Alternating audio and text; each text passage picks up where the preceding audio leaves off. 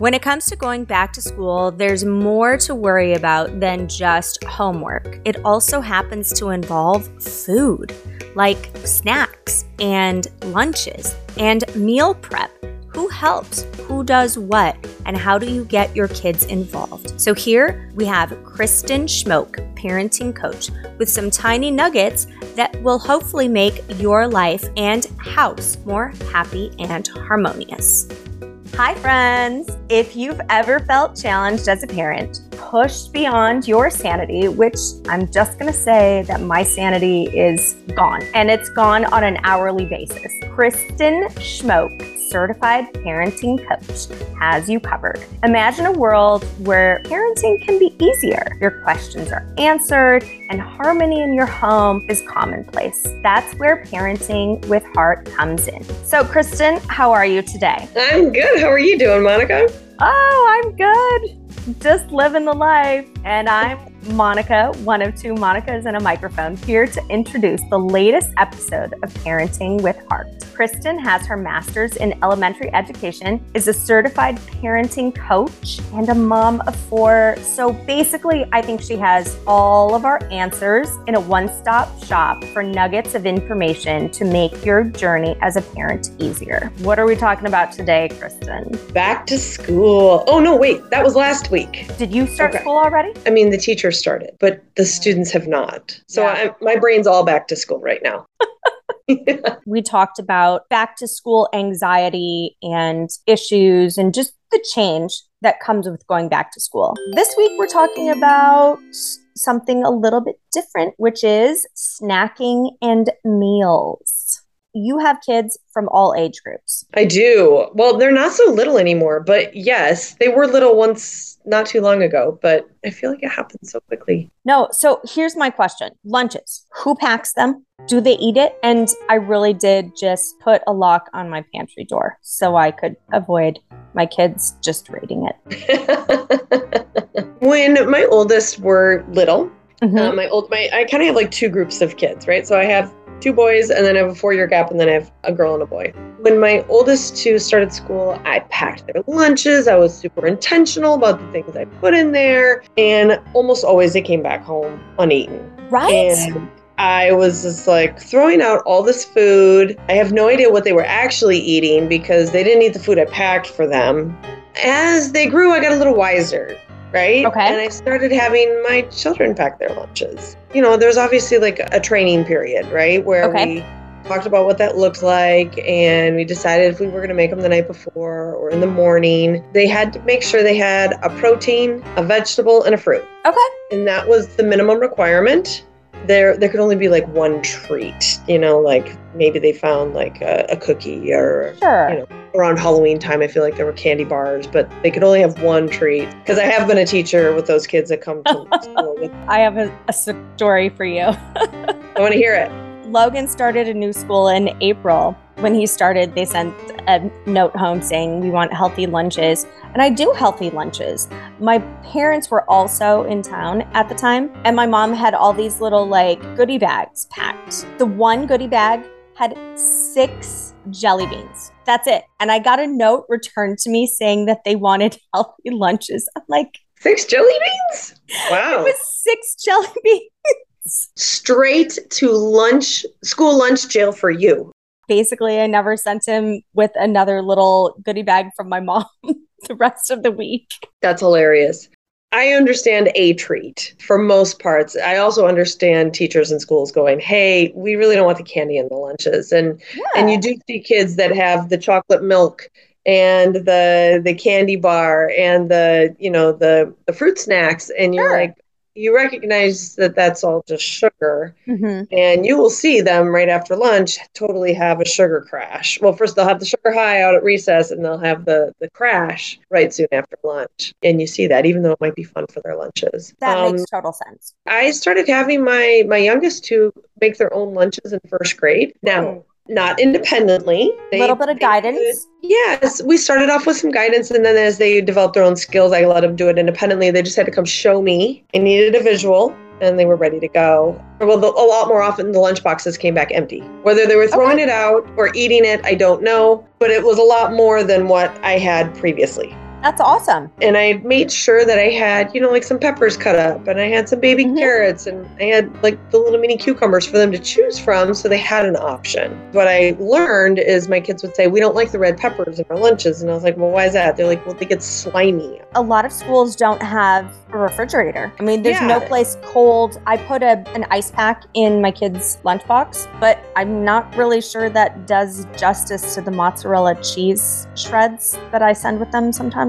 I'm sure they're probably still uh, room temperature. Yep. And a little bit squishy by the time they, they get to school, or even strawberries. They're like, we don't pack strawberries, they get all mushed in the bag. Mm-hmm. And then they're just like strawberry mush. Like, okay, good point. Thanks for letting me know that. That's when they, they started making their own. Some of my kids really like sandwiches, and some just prefer a salami and cheese roll up with, you know, on a tortilla or just salami and cheese rolled up in a bag. I didn't Love really it. care. I left it open ended for them, but they had to have the three main components, which was a protein, a fruit, and a vegetable. I love it. I think that makes a lot of sense. And I'm going to start incorporating my kids into lunch prep this fall. I mean, don't go like hardcore and just say, hey, you're making your own lunch. I'm out.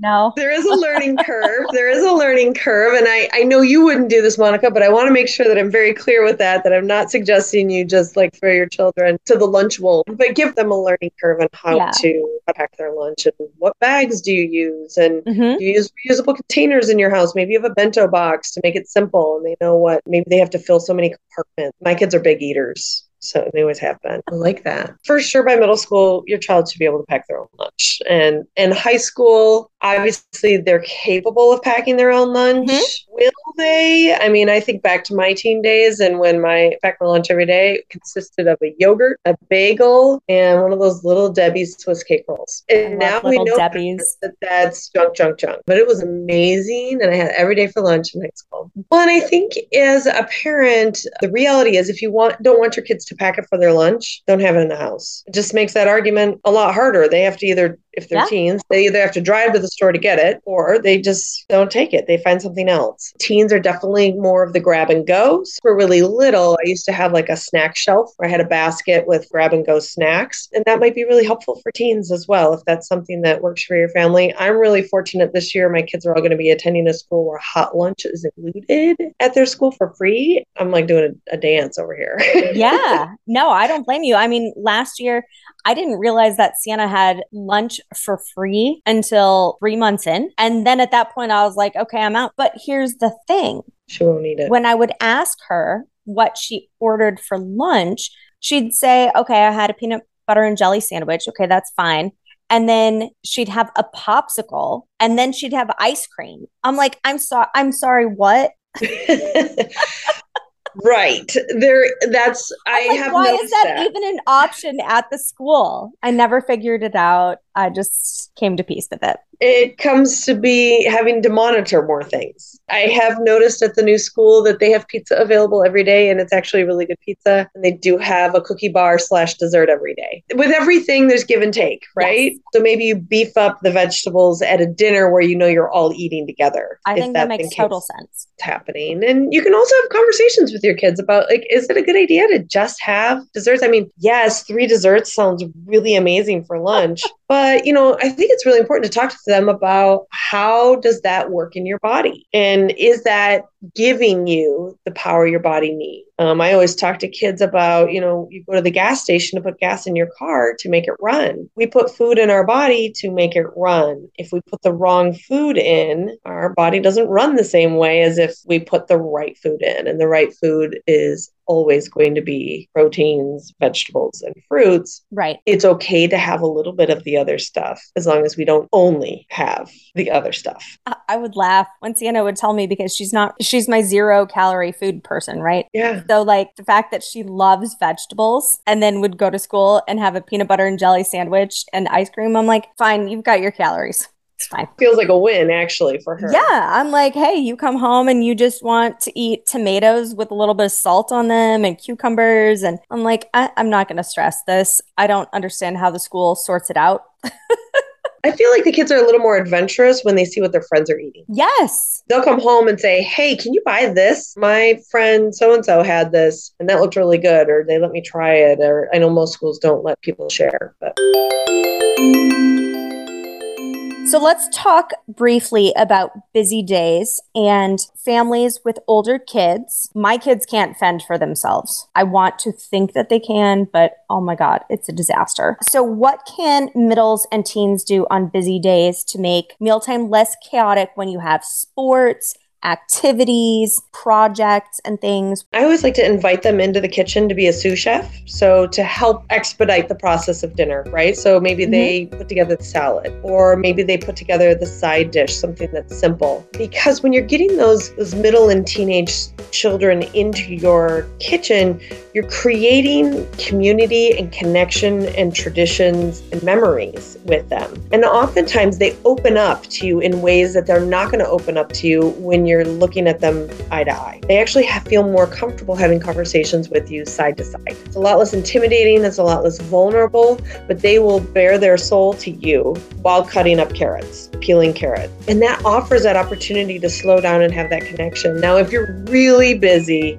I would just recommend Instapot, crockpot dinners are mm-hmm. kind of mm-hmm. the way to go to have them done ahead of time. Or start teaching your teen to make the rice. I mean, that, that's a simple additional piece. that doesn't take very much effort. Or if you're choosing to have pasta, boil the water for the pasta to kind of help out. yeah. And even, you know, at our house, we have a trick with the rice. We, we put olive oil and garlic, oh. garlic in with the rice. And Yum. the kids notice when they don't have it. They're like, what do you put in it? And so you're kind of also teaching them some of your family tricks right? Yeah. Your family, uh, the things that make the food what it is at your house. And you're doing it in bits and pieces and small moments. And I think those are going to be some of the moments that they take on with, with them to college, or these are life skills that we're teaching our children in just the simple moments of the day. Plus, they have a sense of pride. They're like, yeah. Because they did it. How's everybody, how's everybody liking the rice tonight? Yeah.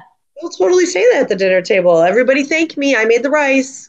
Oh, that's so sweet. I always like to engage my kids by saying, Hey, my kids love Pinterest. I'm like, look up on Pinterest and you know, we're gonna have this as our main course for dinner. Yeah. What could you help me with as a side dish? And I mean, my kids all have their own Pinterest boards on my account because they're the meals that they like to make or they want to help make, or maybe that's it's the so main awesome. dish and I'm the sous chef. And I started this with my kids when they were little. So don't say like, oh, my kids are too too little. Mm-hmm. I will say with the little ones, you have to be patient. And if you are in a hurry, probably not the time to do it with right. them. You're more, you should probably look to a Saturday or Sunday to do that when you have more time. Yeah. But your middles and your teens can absolutely help, not hindrances, not slow you down. and I mean, they're, they're probably going to make a little bit of a mess. Right. And, and, my kids are always like, oh, yeah, yeah. Remember, I wanted to try, I wanted to try this. I so love Pinterest. Paul loves Pinterest. It is thousand recipes that I still have yet to get to. right, of course, of course. I think all of these suggestions are really, really helpful for everyone who's getting back to school because it's a big change in dynamic. You know, you don't have all day every day. Ah, I don't want to be here all day. I have one more hack for you, Monica, yes. that we didn't talk about beforehand. In my kitchen, I took a picture frame mm-hmm. and I put some colored paper in behind it, and I take a dry erase marker and I have menu written on it, and I've got Sunday, Monday, Tuesday, Wednesday, Thursday, Friday, Saturday, and I plan out the weekly menu, right? And it's a dry okay. erase marker because then I can change it if I yeah, need to. Of course, you're like, no, I don't feel like eating that today. Exactly, or I don't have time to make that today. Yeah. But I have this. I've bought the stuff for it. It's in the fridge. Yep. Especially if you have teenagers who might be home while you're out shuttling other kids around, you can text them or call them and be like, "Hey, we're having spaghetti for dinner. It's all the things I we're having for dinner that. up on this, you know, this picture frame hanging in the kitchen." Yeah. Um, go ahead and get it started. Can you brown the meat? Or we're having tacos. Can you cut up the tomatoes and the onions for me? Whatever that looks like, mm-hmm. there are just little pieces that they could help you with. Plus, also, and this is a huge one for me, and I don't know if it's because I have a majority of males in my house. But they ask nonstop, "What's for dinner? What's for dinner? What's for dinner?" And now I think that's a male thing. they just go and look, and they don't have to ask me, and I don't have to waste energy. And it's on- one less question to answer. It's it's actually about fifteen less questions. so I recommend to everybody, or at least a dry erase board with a marker, write out the menu. I think that's an easy hack listening to Parenting with Heart featuring Kristin Schmoke, parent coach. You can find her on Instagram at Kristin Schmoke underscore parent coach. You can also find her at twomonicaspodcast.com with a link in our website. We hope that you've enjoyed these little nuggets to help your house become more happy and harmonious. New episodes of Parenting with Heart can be found every other Thursday. You can follow us on Apple Podcasts. If you like this episode, please leave us a five star rating and share it with a friend who you think it can help as well. Music today provided by Frank Schroeder, Happy Tutorial, courtesy of filmmusic.io, and Comic Plodding by Kevin MacLeod at filmmusic.io.